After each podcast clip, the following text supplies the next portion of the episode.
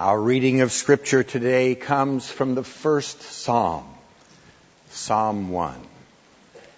Blessed is the man who walks not in the counsel of the wicked, nor stands in the way of sinners, nor sits in the seat of scoffers. But his delight is in the law of the Lord, and on his law he meditates day and night. He is like a tree planted by streams of water that yields its fruit in its season, and its leaf does not wither. In all that he does, he prospers. The wicked are not so, but are like chaff that the wind drives away. Therefore the wicked will not stand in the judgment, nor sinners in the congregation of the righteous. For the Lord knows the way of the righteous but the way of the wicked will perish. May God add his blessing to our reading of Scripture. Let's pray together. Oh, gracious Lord, as we begin this series today on the book of Psalms, we just ask for you to meet with us.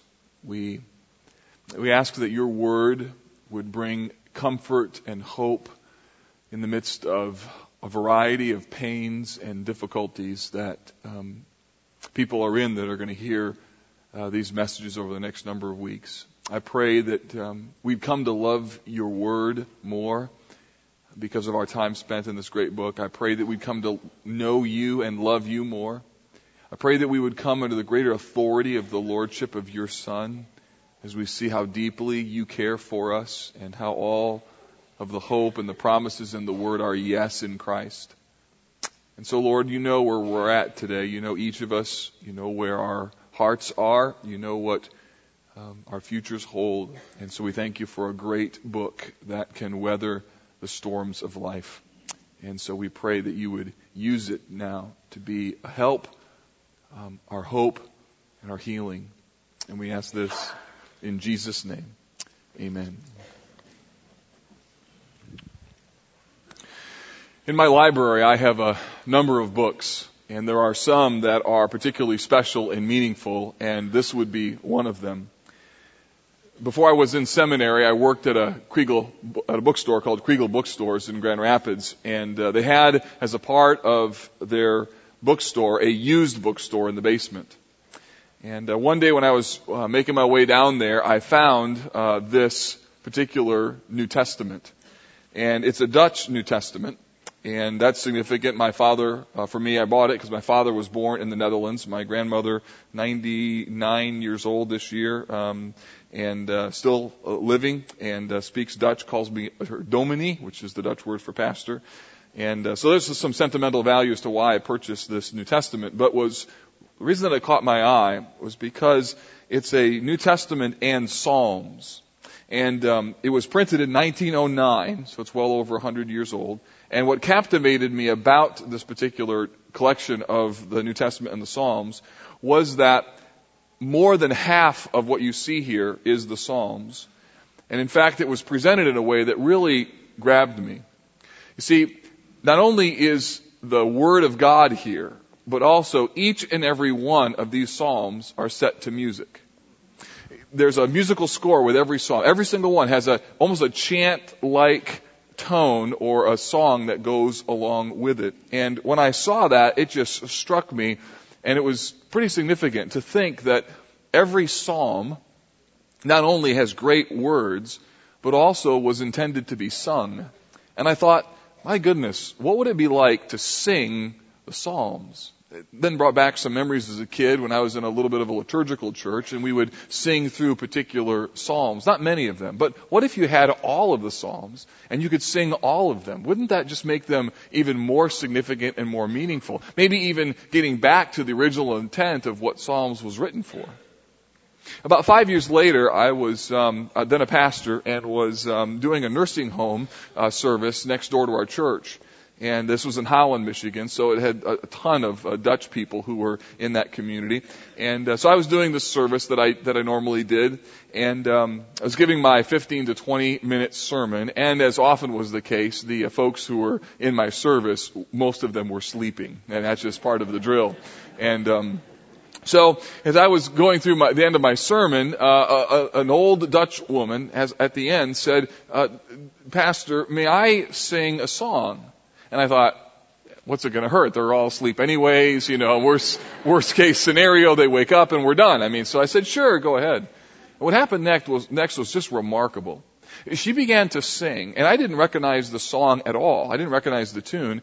And the minute that she began to sing, one by one, the people who were in this, this, this service began to sing along with her. Even people who I thought were sleeping. It was sort of like that movie Awakenings when suddenly they're like, they're like there. And there was even a woman who was, she looked almost comatose over in the corner and, and she was mouthing the words to this song.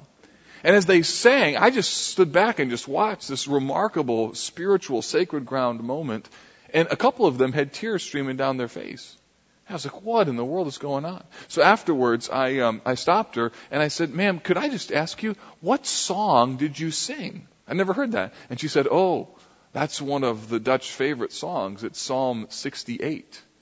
Really? So I went back to my office and I looked up Psalm 68. No wonder they were, had tears in their eyes. God shall arise, his enemies shall be scattered, and those who hate him shall flee before him. As smoke is driven away, so you shall drive them away. As wax melts before fire, so the wicked shall perish before God. But the righteous shall be glad. They shall exult before God. They shall be jubilant with joy. Sing to God. Sing praises to His name. Lift up a song to Him who rides through the deserts. His name is the Lord. Exalt before Him.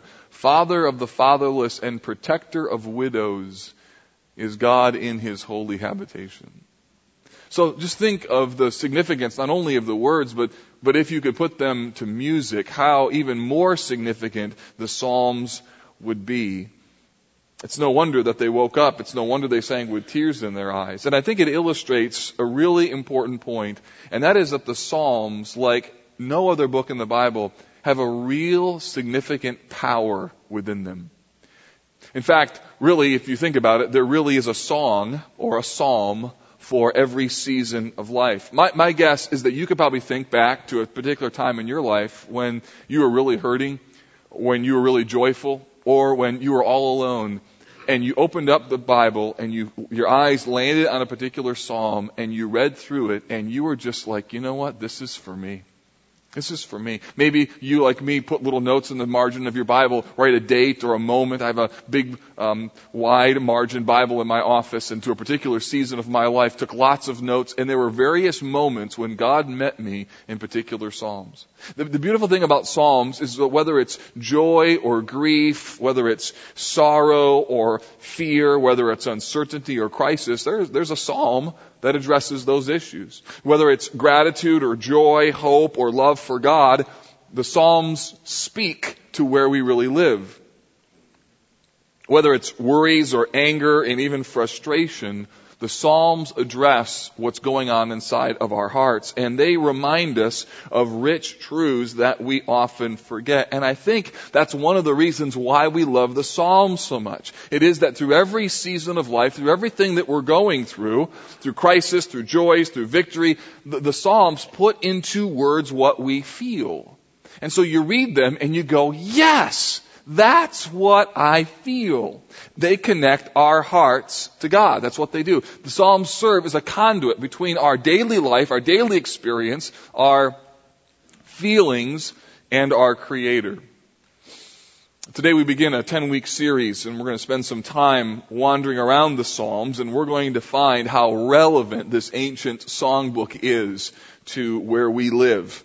And what's more, I think that as we go through these Psalms, you will find new passages that really capture how you feel.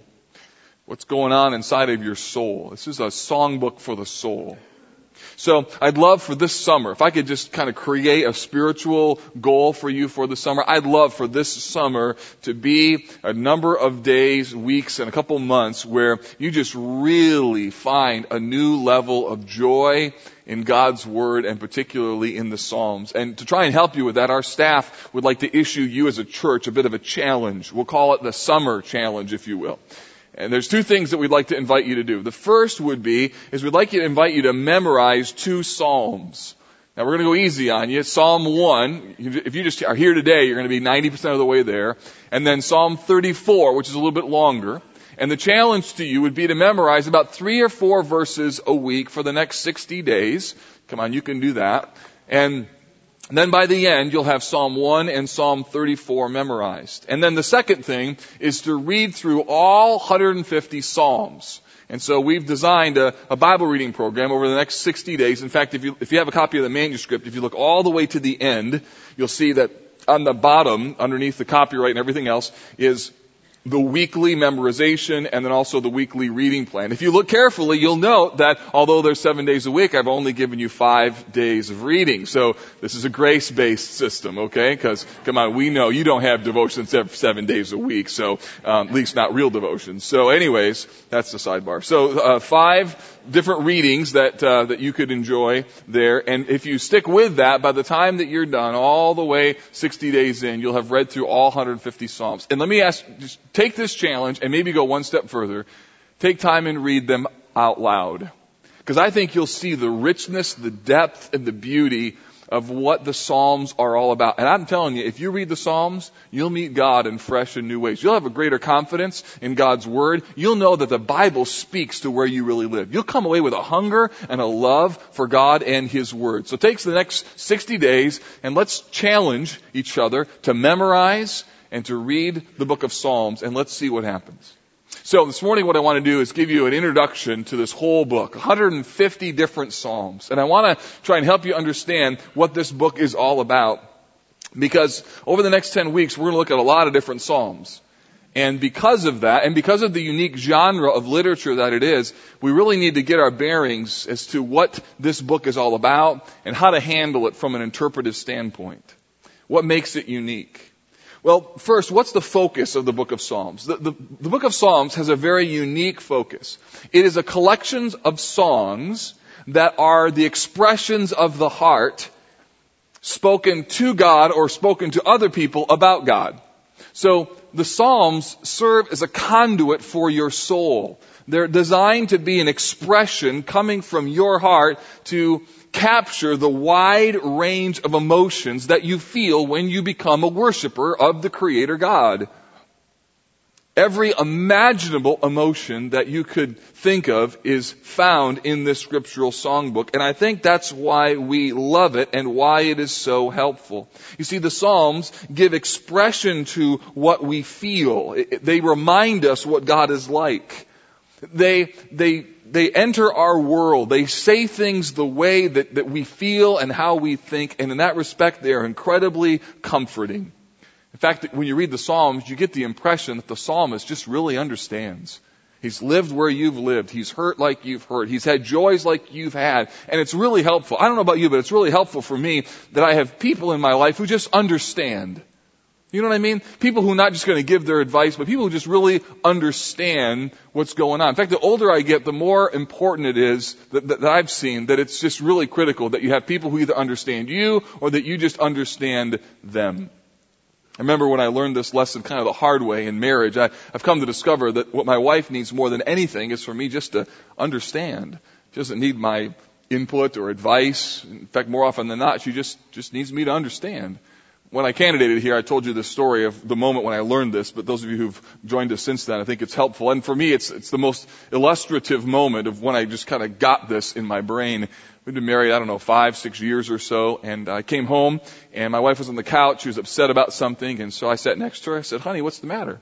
So she began to tell me what the problem was, and of course, within like 30 seconds, I knew what she should do about it. And uh, so, so wh- while she was telling me, I interrupted her, said, hey, here's what you need to do. Do this, do this, this, the problem solved. And then, then she looked at me with this look, and I said, what? And she said, um, who, who are you right now? It, that was the first clue that I was in trouble right then. So I said, um, I don't know. I said, uh, she said, who are you? Are you my husband or are you my counselor? Ooh. Uh, and I said, um, well, which one would you like? and she said, I would like my husband. And I said, okay, great. Um, if he were here, what what would he be doing? And she said he would be quiet and he would listen. And I said, gotcha. Let me, let me go get him. And I walked out.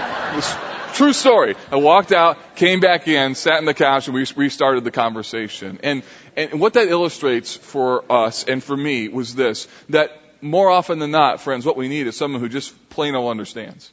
Someone who says, I get it. I've, I've, I've been there. And, and that's what the Psalms do. They are like an understanding friend who just says, you know what? I've been there. I've had that thought. I've felt that way. Whether it's in joy or sorrow, whether it's in pain or grief. And that's why we love the Psalms so much. Because they're real, they're gutsy, they're just, they're just, they just understand.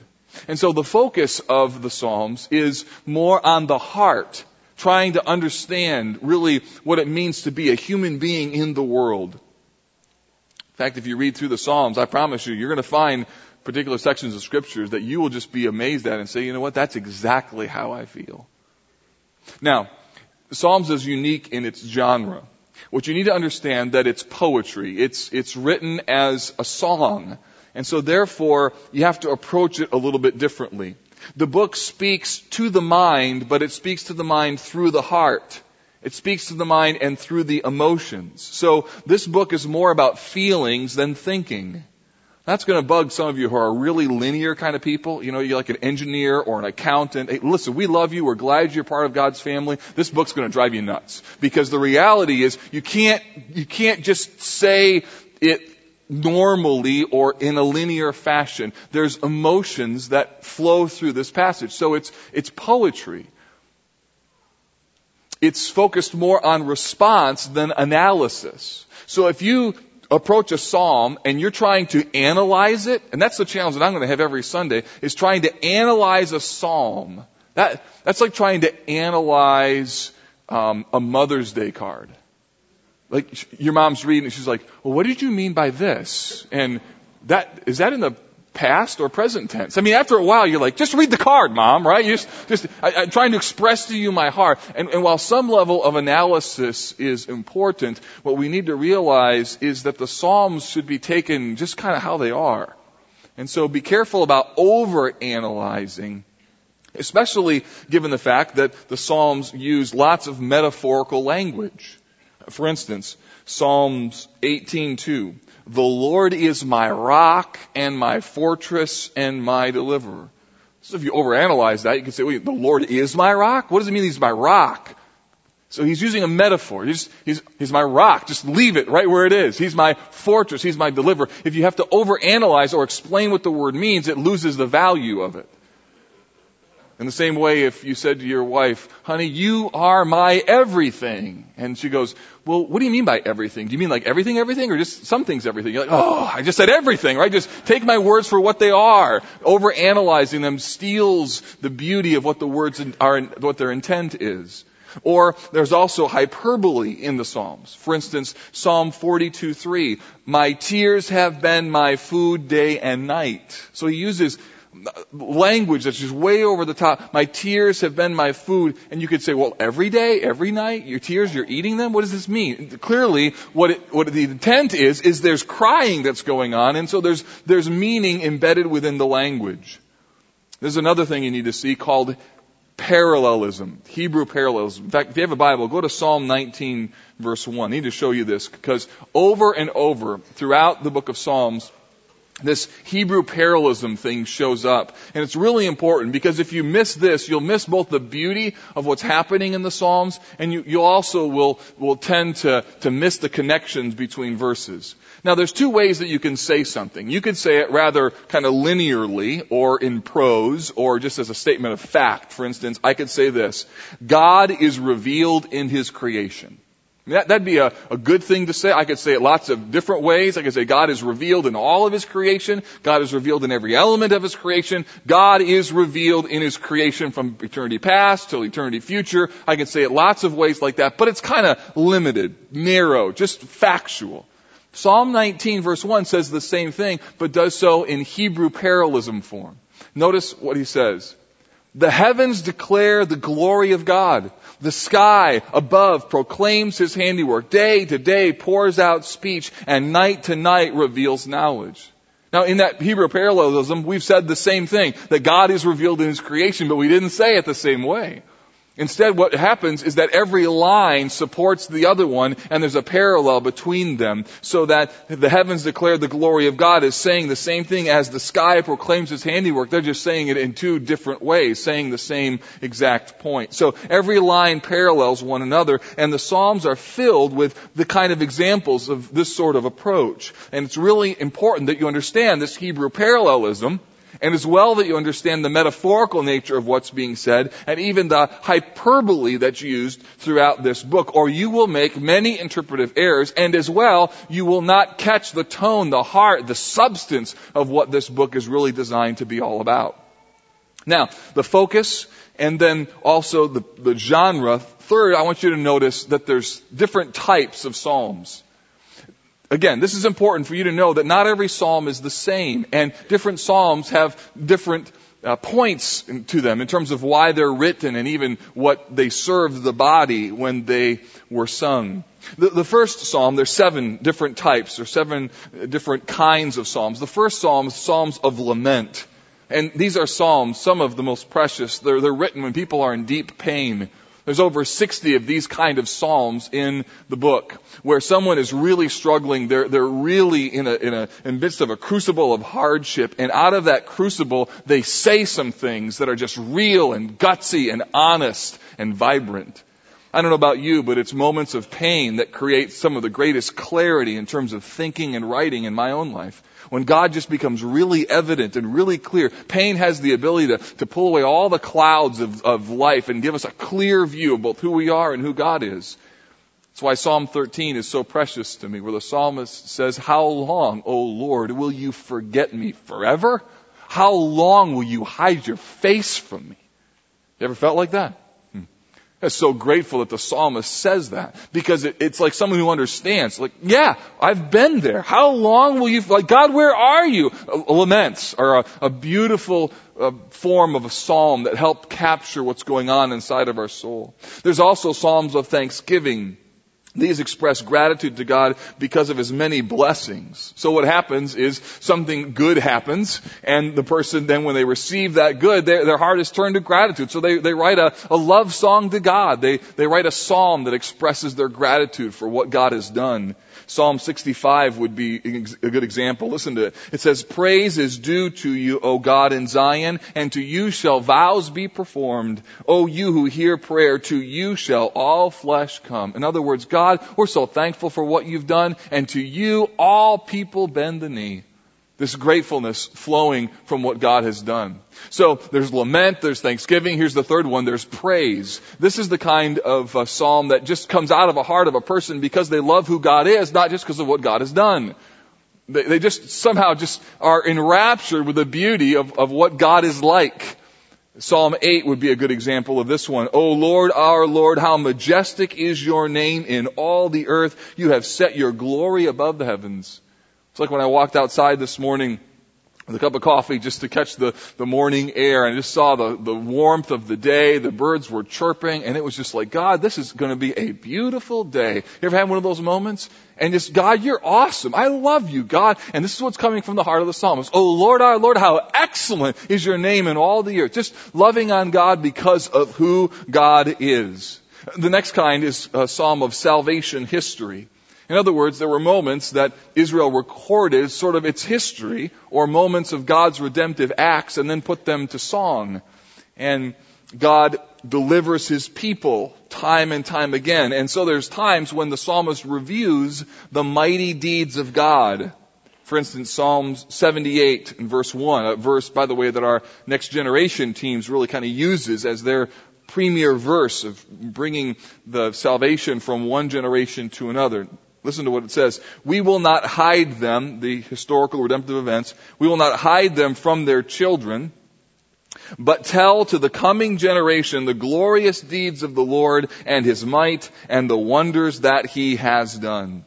And then there are also psalms of celebration, not only of salvation history, but also of celebration, where major moments in Israel's life were happening, sometimes on a regular basis. So there were covenant renewal psalms where people rededicated themselves to fidelity to their creator. There were royal psalms, psalms that, that, that praised God's rule through a king. There were enthronement psalms, the kind of psalms that were sung when a new king was coronated or when a new leader um, came on the scene. There were city of Jerusalem psalms that people sang as they went up to the city of Jerusalem in preparation for a festival. There were psalms that professional singers sang in the portico of the temple. And in each case, there was a special moment that required thoughtful praise to God. For instance, Psalm 42 or 46 says this, There is a river whose streams make glad the city of God, the holy habitation of the Most High. God is in the midst of her. She shall not be moved. Imagine people singing that as they're making their way up to Jerusalem.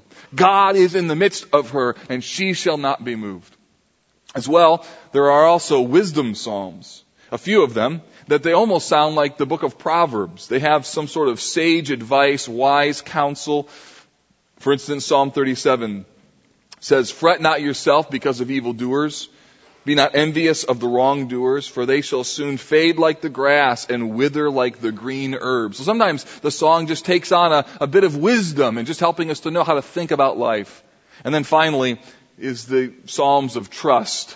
And these are Psalms that express God's goodness and His care for His people, even in the midst of difficult and dire circumstances. And of course, the most famous of these would be Psalm 23.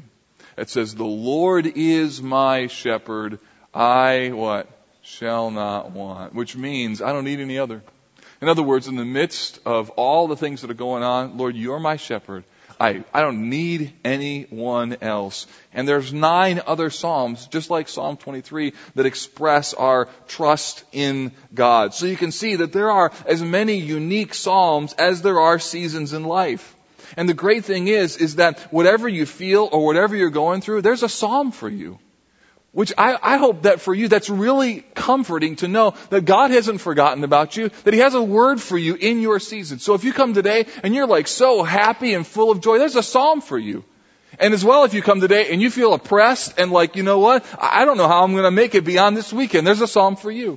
You may be in the middle of a season of anxiety and worry. There's a psalm for you. You may be suffering a great loss. There's a psalm for you. You may have sinned horribly over the weekend and you're feeling guilty. There's a psalm for you. And the great thing is, is that God has provided for us in His Word a sufficient word in the Psalms regarding every season of life that God allows us to be in.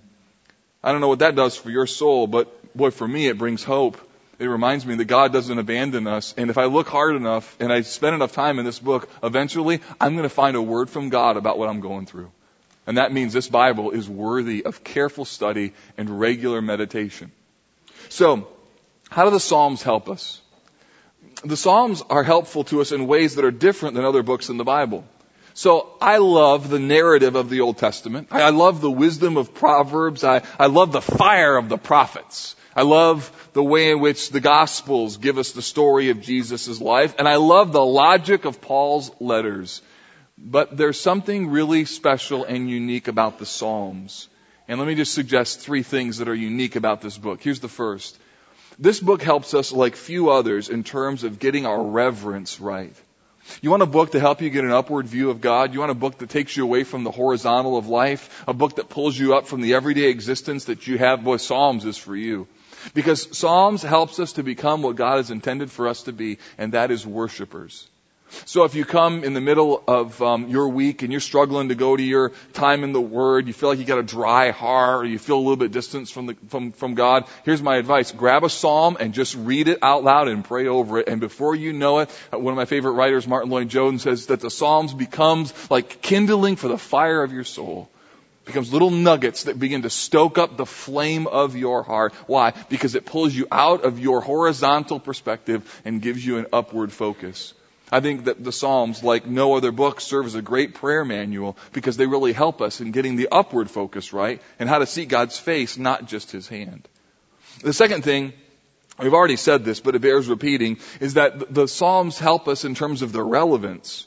The Psalms just fit our lives really well. Every situation in life that we're in, everything that you're going through, every emotion that you could feel, there's a Psalm for that. And if you dig long enough and you search hard enough, you're going to find God speaking right to the situation and the circumstance that you're in. In fact, in some cases, you're going to read the same Psalm in two different circumstances in life, and you're going to be remarkable, it's going to be remarkable how differently you hear it because of the season of life that you're in. And that's what Psalms do. They speak to the heart in the midst of various seasons seasons of life. And then finally, they also help us in terms of having a reflection or having our thinking being reoriented. So Psalms, like few other books in the Bible, help us that when we're in the middle of emotional seasons, they help us to think rightly about God while also being honest about our raw emotions. And I think that it's really important to be a, a, fully blooded follower of Jesus. You have to live in both worlds. To be honest about what you feel, but also to be biblical in what you think. See, it's unhelpful if you never give voice or are never honest. You know what? I feel abandoned by God. And if someone comes, well, theologically, that's not correct. You're not abandoned by God. The Bible says you don't want to hear that, right? You just, you don't want to hear a dialogue, uh, a, a diatribe on why God hasn't abandoned you. Now, you may know that He hasn't, but there's a feeling that's just there. And the psalmist says, how long, O Lord, will you forget me? And then he has the audacity to say, forever? I mean, he's like in God's face. How long will I take comfort in my soul? How long will I have these tears on my bed? And then at the end of Psalm 13, it flips and he says, but I have trusted in your mercy. And that's the beauty of what the psalmists do, is they don't just let our emotions run just crazy, any direction that we want, but instead it helps us to reorient our thinking so that it's biblical and it's right. And so what this book does, like few others, is it gives us this real gutsy, glorious, awe-inspiring and beautiful view of what God is all about. And it helps us to live life for His glory in the midst of a real world. That's why this book is so cherished. That's why the Psalms are so special. And that's why I think they're worthy of careful study. It's why it's important for us to study them. Because the beautiful thing is that God word, God's Word can apply to all of our lives in various seasons because this book of Psalms is truly a song for every season of life. So, with that as kind of the backdrop, let's look at Psalm 1. Psalm 1 is not just the first psalm. It really serves as the thematic introduction for the entire book. The themes that are within the first psalm are picked up and carried all the way through the entire book. And in short, Psalm 1 asks the question, which way are you going to live?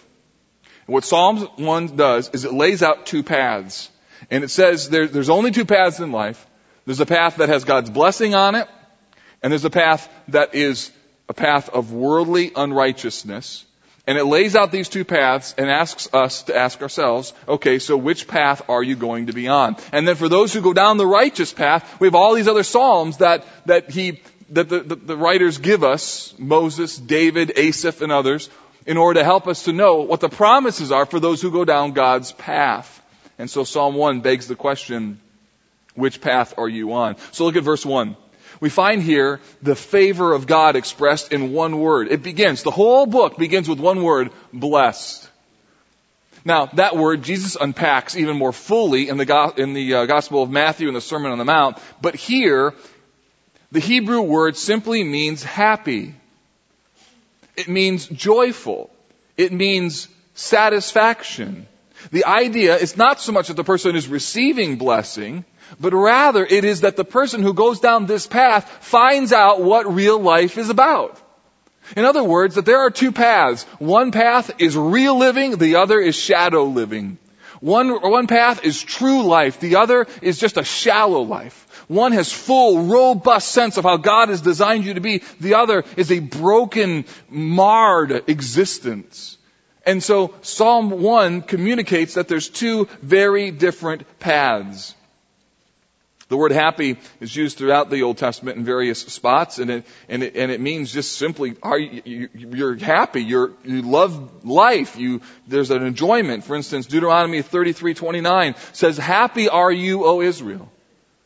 The Queen of Sheba observed that Solomon's servants were happy under his rule. 1 Kings 10, it says, happy are your men, happy are your servants. In other words, there's just a sense that life is right. So to be blessed here means that this person has discovered what life is all about, where true happiness lies, what is really meaningful. They've, they've found the sweet spot, the meaning of life, what it means to really be alive. They've found the favor of God.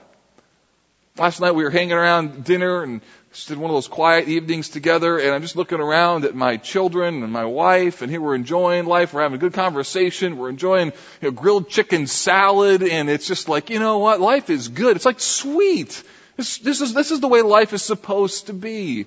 You, you reach that sweet spot, and you're like, you know what? This this is how life is meant to be lived. And you have little moments like that in your life. And so the psalmist says, look, there's a path. There's two different paths that you can go down.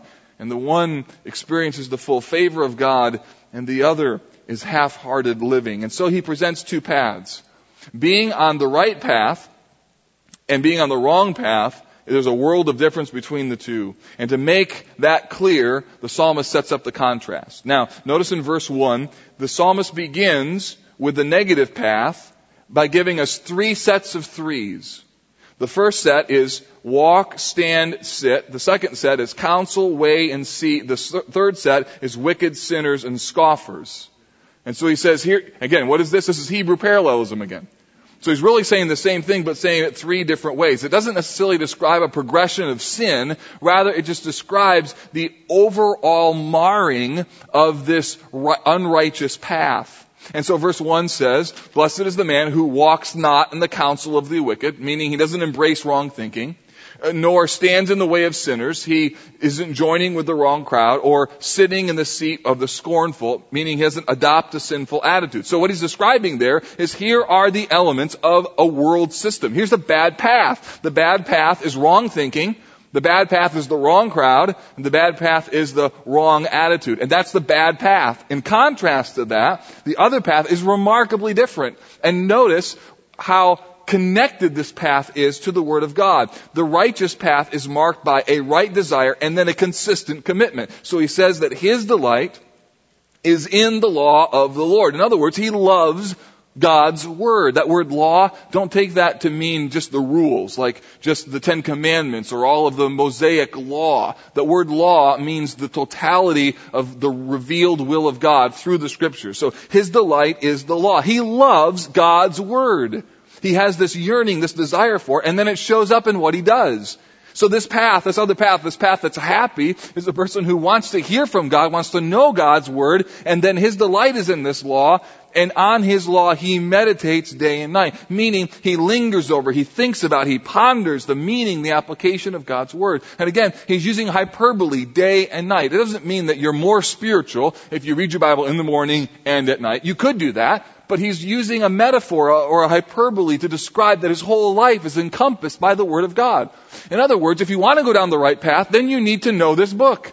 You need to know God's Word. It needs to be a part of the very fabric of who you are. And the picture here is of a person whose affections and his desires are remarkably different than those of the wicked because he actively pursues knowing God and His Word. And therefore, his joy in God leads him to joy in the Word. And the more joyful he is in God, the more joyful he is in God's Word. And that's the path.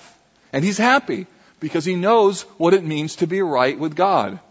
Listen, there's, there, there is no long-term joy in sin. Oh, I know there's temporary pleasure.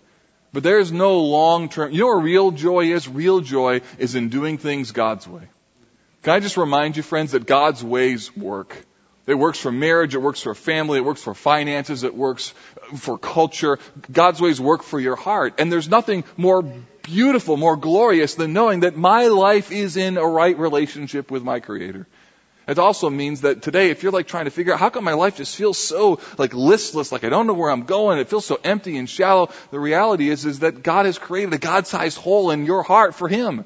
And without Him in that place, your life isn't complete. And for that matter, sin, the things that you do that are wrong and you know they're wrong, they, they violate the very essence not only of God's holiness, but also of your conscience. And so you walk around life trying to do things that you think are going to fulfill you, and although you know they're out of bounds, you do them anyways in hopes that they'll fill you up, and they find out that then at the end, those things never satisfy. That's half-hearted, shallow living. On the other end of the perspective is this beautiful relationship that God invites us in. In, in fact, according to the New Testament, that comes through His Son, Jesus Christ, where we're forgiven of our sins. He gives us new hearts and then tells us how to live. And that's what real life is. So some of you may think that Christianity is really restrictive, all these do's or don'ts. Actually, the reverse is true. You know what's really restrictive? What's restrictive is guilt. What's restrict, restrictive is fear. What's restrictive is doubt. What's freedom? Freedom is grace, forgiveness, and wholeness that comes through Jesus Christ. That's really living. And that's the picture of what the psalmist gives us here. And so therefore he gives us two contrasting conditions. And then he uses this tree metaphor to show us this. The, the person whose delight is in God who, who, loves His Word is like a tree, a tree that's planted by streams of water. Notice that it yields its fruit in season. Its leaf doesn't wither, and in all that he does, he prospers. That doesn't mean that everything he does goes well, or that he never has any hardship, but it means that in the midst of all circumstances of life, he's got deep roots that go down. If you've ever sat with a person who's dying and they know Christ as their Savior, there's a different death in that case than there is somebody who doesn't know what happens after they die. Fear versus freedom. Whatever he does, he prospers. His roots go down no matter what happens. Job loss, financial difficulties, marriage challenges, uh, different circumstances that happen in life. He's like a tree and through every season of life, he knows that his roots go down and they're deep. They found the spiritual rootedness that is, that is discovered in the powerful reality of who God is. He has found the favor of God. In contrast to that are the wicked. The psalmist says very bluntly, the wicked are not so, but instead they're like the chaff that the wind drives away. Chaff was the, the husk that was around the corn or around the wheat. You'd throw it up in the air and the good grain would fall to the ground and the chaff would be blown away. Or, or think of it this way, you've got a lawn with nice green grass, you cut it, what the wicked are like are like lawn clippings. They're, they're on the driveway and over a period of time, they're going to be blown away. And the Bible uses that to describe some of our lives. To describe us as though we're, we're listless and pointless. We, we have this existence in the world where we're flighty and there's, there's a lightiness to our convictions in terms of who we are. And some of you know exactly what it is to live like this. You've seen the fleeting pleasures of what the world can be like. You've seen it all blow away. There have been times when you felt like you were spiritually lost at sea, and there's this nagging sense within you that there's got to be more than life to, than just this. And that's what Psalms 1 offers you. It says there is. There's another way to live. A life that's not lived just for you and your own pursuit and your just pleasure. Instead, it's a life lived in the beauty of what it means to be in a right, right relationship with your Creator. And then where does all this end? Verse 5 says that the wicked have no part in God's presence both now and in the future. It says the wicked will not stand in judgment, nor sinners in the congregation of the righteous. Meaning, there's a judgment that will come, and the wicked will not stand in that day. They will be blown over by the judgment of God. And then in the present time, no sinners in the congregation of the righteous. It means that even when you go do worshipful or spiritual things, there's this sense of I'm faking it. And so the path that he says that some are on is actually a warning of what is to come. Verse 6 says, The Lord knows the way of the righteous, which means that the Lord is personally involved in caring for, protecting, loving, cherishing His own. He is their God and they are His people. And that's what the Psalms say. The Psalms say to us, God has got you. He understands and He's not going to let you go. So no matter what happens, or what the devil throws at you, or how bad life and circumstances get, the Psalms are like an anchor to your soul because you're on the right path. And the beautiful thing is, even in sorrow, you can still be happy. There can be joy because you know th- this, is, this is what real life is all about. And then it ends with this, but the way of the wicked will perish. And that's just how it ends. Just bang, just like that. The way of the wicked will perish. In other words, there's two paths in life. And you know what's interesting? The psalmist wasn't the only one to lay out this two path idea. Do you know that Jesus said nearly the exact same thing, except he used a little different metaphor? He said this in um, Matthew. He said, Enter by the narrow gate, for the gate is wide And the way is easy that leads to destruction, and those who enter it are many. For the gate is narrow, and the way is hard that leads to life, and there are few that find it. In other words, Jesus says there's two gates. There's the narrow gate, and there's few that find it, and there's the wide gate where lots of people are going down this path. And here's the deal. There are lots of people going down a path of half-hearted, shallow, pointless living. And on the other side of the fence is Jesus who says, look, I'm the narrow gate. Those who come to me find forgiveness. And yes, it's hard to admit you're a sinner. Yes, it's hard to acknowledge that God has a right to dictate what you do in your life, but this is the way that, that leads to true life and not only eternal life, but even life right now. And so the psalmist and Jesus would ask us this very simple question, and it's this, which path are you on? Are you on a path that's, that fits with the beauty of what it means to know Christ as your Savior and to know the favor of God? Or are you on another path that looks more like listless wandering of chaff that's blowing around? And depending on what friend or culture or environment or person or job or book or music that you're reading, your heart goes from here to here to here to here. And my question to you, aren't you sick of living like that? Aren't you just so tired of yourself? Aren't you tired of waking up, looking in the mirror and saying, how in the world could I do that? And when will you not wake up and say, you know what? I need someone to change me from the inside out. I need Jesus. I need Him to transform me. And in the Old Testament, the Bible is saying this is a path for you to go down, a path that receives the joy, the beauty, the favor of God. In the New Testament, Jesus fulfills that in showing us that He's the gate. He's the one by which you enter in this path that experiences the beauty, the joy of all that God has for us in His Son. And the question, just as we begin the psalm, is pretty simple. Which path are you on, friend? Because there's one path that's half hearted living, and the other is full, robust joy of what it means to be part of God's economy of goodness and grace. This is a great book. It's going to be a great journey. But you got to start on the right path. Father, I pray that you'd use today, Psalm 1 and this entire book, to bring comfort to those who today are filled with sorrow, who need to hear that you understand, who today are feeling lonely. Lord, for those who feel guilt, help them to hear David's words when he said, Against you and you only have I sinned and done this evil in your sight. Help us to feel the weight of sinning against a holy God. And Lord, I, I pray that today, there might be folks who would decide, you know, I'm on a wrong path. I'm on a wrong path. And from Psalm 1 might acknowledge their need today to say, you know what, I need to get my heart right with God. I need to get my heart right with the Lord. Lord, I pray for those who are in the midst of seasons of great joy and satisfaction that you'd use this book to be a help and a guide and an expression of their own soul. So, God, we thank you that this book speaks to the reality of our hearts. Thank you for a sufficient word. And we pray that you'd give us grace to be on the right path. And we ask this in Jesus' name. Amen.